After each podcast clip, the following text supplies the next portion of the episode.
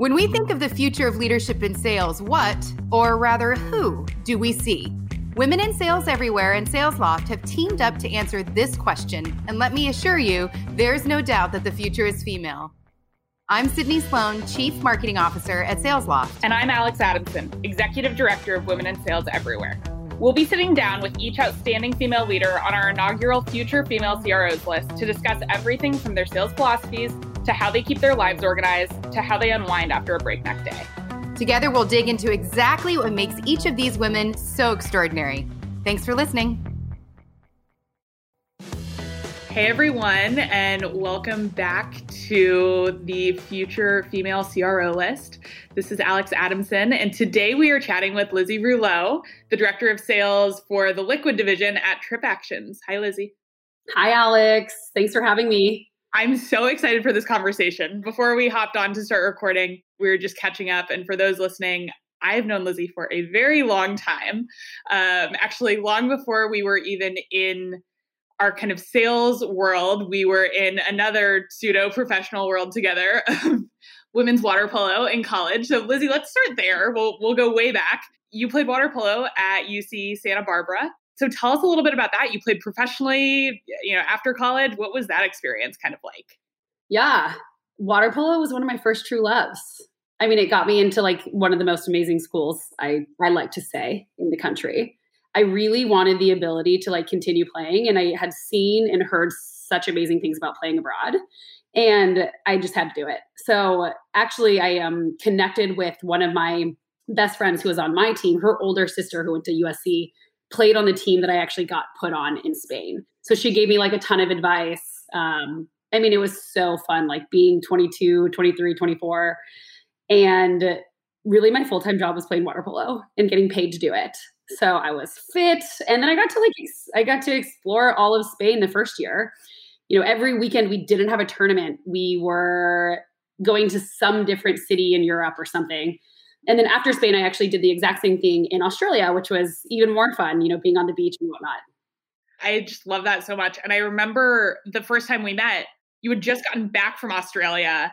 Is that when you went to Zillow or was there a, a spot in between? Yeah, tell us about that. Yeah.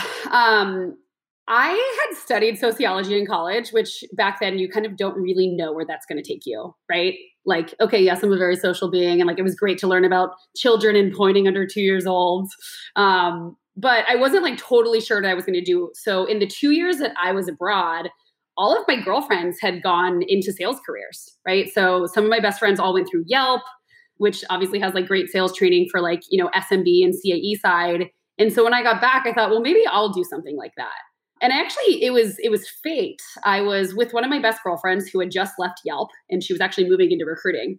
And we had gone out in the marina in uh, san francisco and she actually introduced me to her old coworker who she was at yelp with who is now the sales leader at zillow. And you know, I, I, struck up a conversation with him and I was like kind of talking like, you know, I'm not totally sure what I want to do, but I, I think I can do this sales thing. My friends have all been talking about it. Like, I have no shame. I'm happy to pick up the call on you know, phone on Monday and like make a cold call.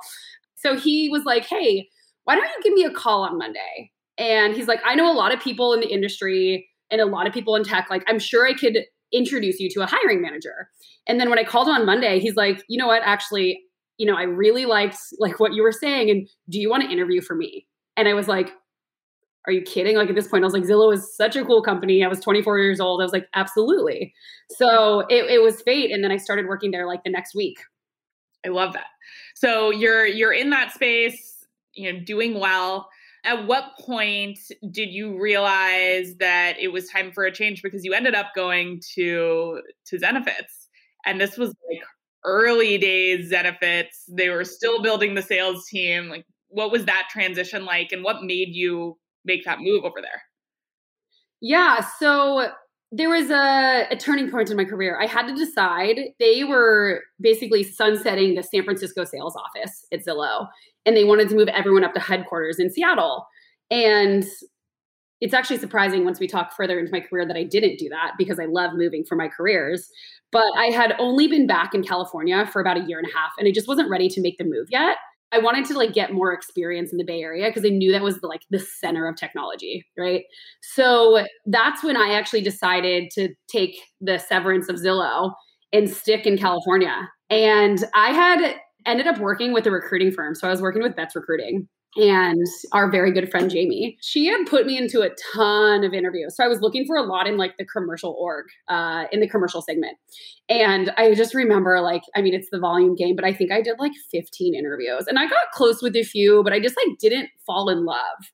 And then I'll never forget when I met the Zenefits team. They were 15 employees. I met with um, the head of sales, Sam Blond, and I met with um, the then CEO, Parker Conrad. And they were like in this tiny little office in the mission. And it's like what you dream of when you think of like technology sales. And it was like this hilarious little office that had beautiful exposed brick, but like half of us didn't have desks because we didn't have enough space. But it was really exciting. I, I won't lie that I was nervous to start there because I knew what was going to happen. I knew that I was going to like fall in love with the tech world and I knew I was going to work too much. And I mean, it was crazy. I think we, I had four promotions within like eight months. We grew from like 15 people. I was the first SMB sales hire at the time to like a team of, you know, I forget how big our sales team got immediately. I mean, we hit a thousand, we hit 2,000 people at Zenefits within two years. It taught me like everything about selling and, and especially the velocity play. Um, there was ups and downs, but it was it was an amazing experience. Well, and I think you touched on this earlier with moving around. You ended up going out to the Phoenix office to help grow that. And there was such like a great early Zenefits mafia of like the Robbie Allens and and all of those folks. So what was that transition just you know, picking up and building a brand new office when you guys had such a strong HQ? I think it tells a lot for the culture that the company had in general, which is also like what I saw at TripActions now you know the the transition was interesting. I had the ability to take on the first smb team besides myself right? Or i had the opportunity to move to scottsdale to help help open up that office. And it happened to be that like still to this day like one of my very best sales mentors tyler john who works at me who works with me at TripActions he was going to open up the Scottsdale office and he'd already done this with Yelp. So he was like proven track record that he knew what he was doing. And so I just kind of like weighed my options. I was like, I love adventure and I love a challenge. And I was like, I will be great as a San Francisco sales manager, no doubt about it. Right. But what I actually saw in the future at Scottsdale was that I had the ability to grow so much more myself because the headquarters was already like pretty set in stone, right? So I was like, okay, I don't have as much upward mobility. So I was really excited for that. And again, like going with Tyler, I couldn't make a wrong move. But it was great. We actually did some really great things where we had um, people from headquarters come over every single week, right? So someone would come in commercial this week, someone would come in mid market. We'd have ops people come. We had a nice rotation of the executives so that you can really feel that like you still had the love, even though you weren't directly in the headquarter office. Yep. I love that. And I think that's something, granted, like this idea of office locations has really shifted over the last year. But when companies are opening up all over the world and you're still trying to maintain that like value system and the culture from HQ, I think so often it's easy to take people and have them do training at HQ, but then they go back to their remote office and they feel like they're on an island. We had so many people come from headquarters that had like really built that office to come help redo that in Scottsdale. So it actually made the transition super smooth. Yeah, I love that. And you touched on Tyler John, who ended up, I think, being a huge reason that you wound up at TripActions. Actually, he's there because of me. Okay, let's hear that story. um, yeah, so everyone kind of knew the fate of what happened at Zenefits. So after Zenefits, I, um, you know, I put, I was blood, sweat, and tears. I was, I was bleeding orange. Um, and so uh, I actually decided to take six months off. And Tyler John, being a very good friend of mine, we actually met up in Europe. We were like traveling around Europe together. And around the same time, about October 2016, we both decided to move back to our respective coasts. So I left Scottsdale and went to San Francisco, and he left Scottsdale and went to New York. He found a really good job as like a head of sales. He was like head of sales, head of CS, head of um, you know SDR for this company called Negotiatus. And then I found TripActions. So I kind of repeated my life cycle and I started at TripActions as the 15th employee. I was the second sales hire. And interestingly enough, so at Zenefits, I became a director of sales. I had 110 people reporting to me. I had 10 different managers with like 10 people each on their team. But I was really siloed in the commercial world. And I really felt strongly about like moving up market. And so when I was looking at companies, I was looking between sales management roles and IC roles. I was willing to take a step back in my career to move into the mid market segment. I could not find a mid market manager position and I really wanted it. Um, so I was running into that you've never sold into this segment before. And Zenefits was such a velocity play in the segment that I was part of. I was focusing on companies under 50 employees. TripActions, I found them, and it was for uh, the fir- it was for the second mid market sales hire, and it was actually just the second sales hire because we didn't have commercial then. And I fell in love with our founders, and I was so bought into like what they were like creating and starting, and I'd actually used some of our now competitors previously at Zillow. We were on one of our competitors, and then I traveled a little bit for for Zenefits as well, and so I just fell in love with the vision that they had. So like fast forward two years at TripActions, I came to the same crossroads where they're like, hey, we want you to open up New York. That's where Tyler John came back into play. So Tyler was still at Negotiatus at this. And I was moving over as the mid-market sales manager. I'd been a sales manager in California for like the last like eight months. And I basically looked to our then CRO, Rich Liu, and Michael Sindicic, who was like our head of sales underneath uh, underneath Rich, and then our CEO Ariel. And I said, you guys, I know who you should hire to be the head of sales. I was like, but you need a stretch because at first they were kind of maybe just looking for a director. And I was like, he's a VP and you need to hire him. And then I called Tyler. I said, Tyler, your company's doing awesome, but my company's doing better. and I said, you need to come work for us. And he said, all right. I'll, I was like, just take the interview. That's all I ask. I was like, I won't do anything else. Just take the interview. That's what I'm telling them, you know, the executives. That's what I'm telling you. And then you guys can decide if this works out. And then fate, two years later, two and a half years later, we're still, still rocking it okay, so you build the team in New York. There was so much buzz around funding. It was a crazy year in travel. I can't imagine what it was like to be over there and be leading a team during 2020. So tell us about that.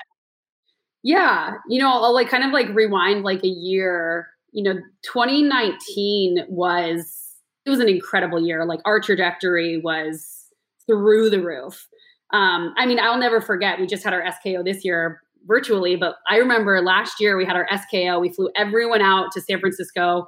And I just remember we had just brought on our new CRO, who's amazing, Carlos. And it was just so much like pump up, you know, like this is going to be the year for us. 2020, we're it's like going to be everything. And, you know, lo and behold, two weeks later is when everything shut down. You know, there's no hiding behind it that it was tough. TripActions had layoffs, right? We laid off about one fourth of the company about a week or two into COVID. I think it was April 1st last year. So we're just about up uh, on that time. So, you know, this is the second company that I've had layoffs with. And it does not get easier, right? You still see your friends leave. But I do think that we're in such a stronger place. There's no lie that the first like four months were really tough. And it definitely took some time. I would say in July is when we really started like getting everything back and like we started like feeling better and like the, the culture came back. I mean, we had to work, the executives and everyone like in the management worked so hard to really take care of the people who were still there, you know, to get them to where we are today. We actually ended up having the best year that we've had. We hit all of our sales targets. We just had to do a few pivots, right? We had to figure out like we really had to narrow in and why the the why now right we had to make that relate to the to the buyers where it, it ended up being amazing and then i actually we'll talk about in a second but then midway through all this i actually transitioned to our other side of the product which is another thing like so amazing about trip actions is that we completely like innovated and iterated midway through to launch this new product that isn't as affected by the travel pandemic. So tell us about about this because i remember hearing about this and then realizing after like oh that's lizzie's team. So yeah tell us tell us more about what that division does. Yeah so the vision of trip actions was always to be a full end-to-end travel and expense solution. We mastered the travel side first and then over the last like two years we've been building the payments and expense side so we officially released trip actions liquid in like i think it was like april of last year Um, but we just released it as a payment solution. So basically, what we had is we had virtual cards and we had physical credit cards. So you could book all of your travel on this virtual card in the system through TripActions. But then you also had the ability to have physical cards when you're on the road or taking teams out to dinner or like taking clients out to dinner. And this is kind of like the second part that we really wanted to master. Mid September, we officially launched the expense reimbursement part, right? So you can actually use your own personal credit card and get reimbursed right through there. So it was a great way to iterate. Now we really are one of the only products on the market and only solutions on the market that has the full end to end. What my team specifically does is I have two teams now. So one of my teams focuses on the core team. We call the core team, they're the travel team. And they're actually working as kind of like solution consultants, subject matter experts, you know, the SMEs that help the core team sell an entire end to end product, which is great. And then I have a second team which actually focuses on our install base. So all of our current customers, working on upselling them into the full T&E solution as well.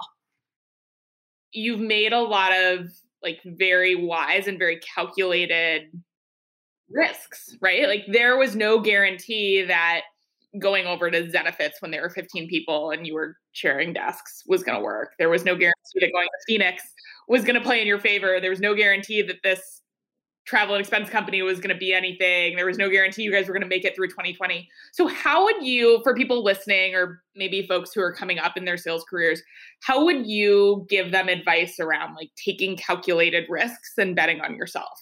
Yeah. I, I think it's twofold. I think it's trust the people that you work for enough. You know, I look back at the people that I that I moved for and the companies that I started at early, like, you know, I really, really respected and understood what they were going to do with this company or that company. Right. Um, so I think that's like one part. And I think the second part is like, I've always been the person to want to take the adventure or want to try the next thing. And I think it's it's played really well, but I think some people are happy with the status quo. So I would just say like, you know, trust in yourself that you can do it, right? And that you can take that that leap of faith and like try the next thing. You've just had such an unbelievable run at some companies that have done some some really cool stuff. You are now back in California. I am back. I just bought a place in San Francisco. My family's very happy that I'm I'm nearby. Do you feel like you're a different person now than the last time you you lived in San Francisco? You know what I do? I do. Personally, I feel like a more mature person, um, like more of an adult now. A lot of my friends have also evolved in their lives, right? There we have we have a lot of husbands and a lot of babies and a lot of dogs in the lives now and you know, people moving to the suburbs. Like San Francisco is always home. So my family's from uh, the peninsula, so I grew up in Los Altos. So the Bay Area is always home, so it feels calm. It feels like it was before, but I personally feel a little bit different coming back this time. Maybe it was New York. It, you know, it wears on you.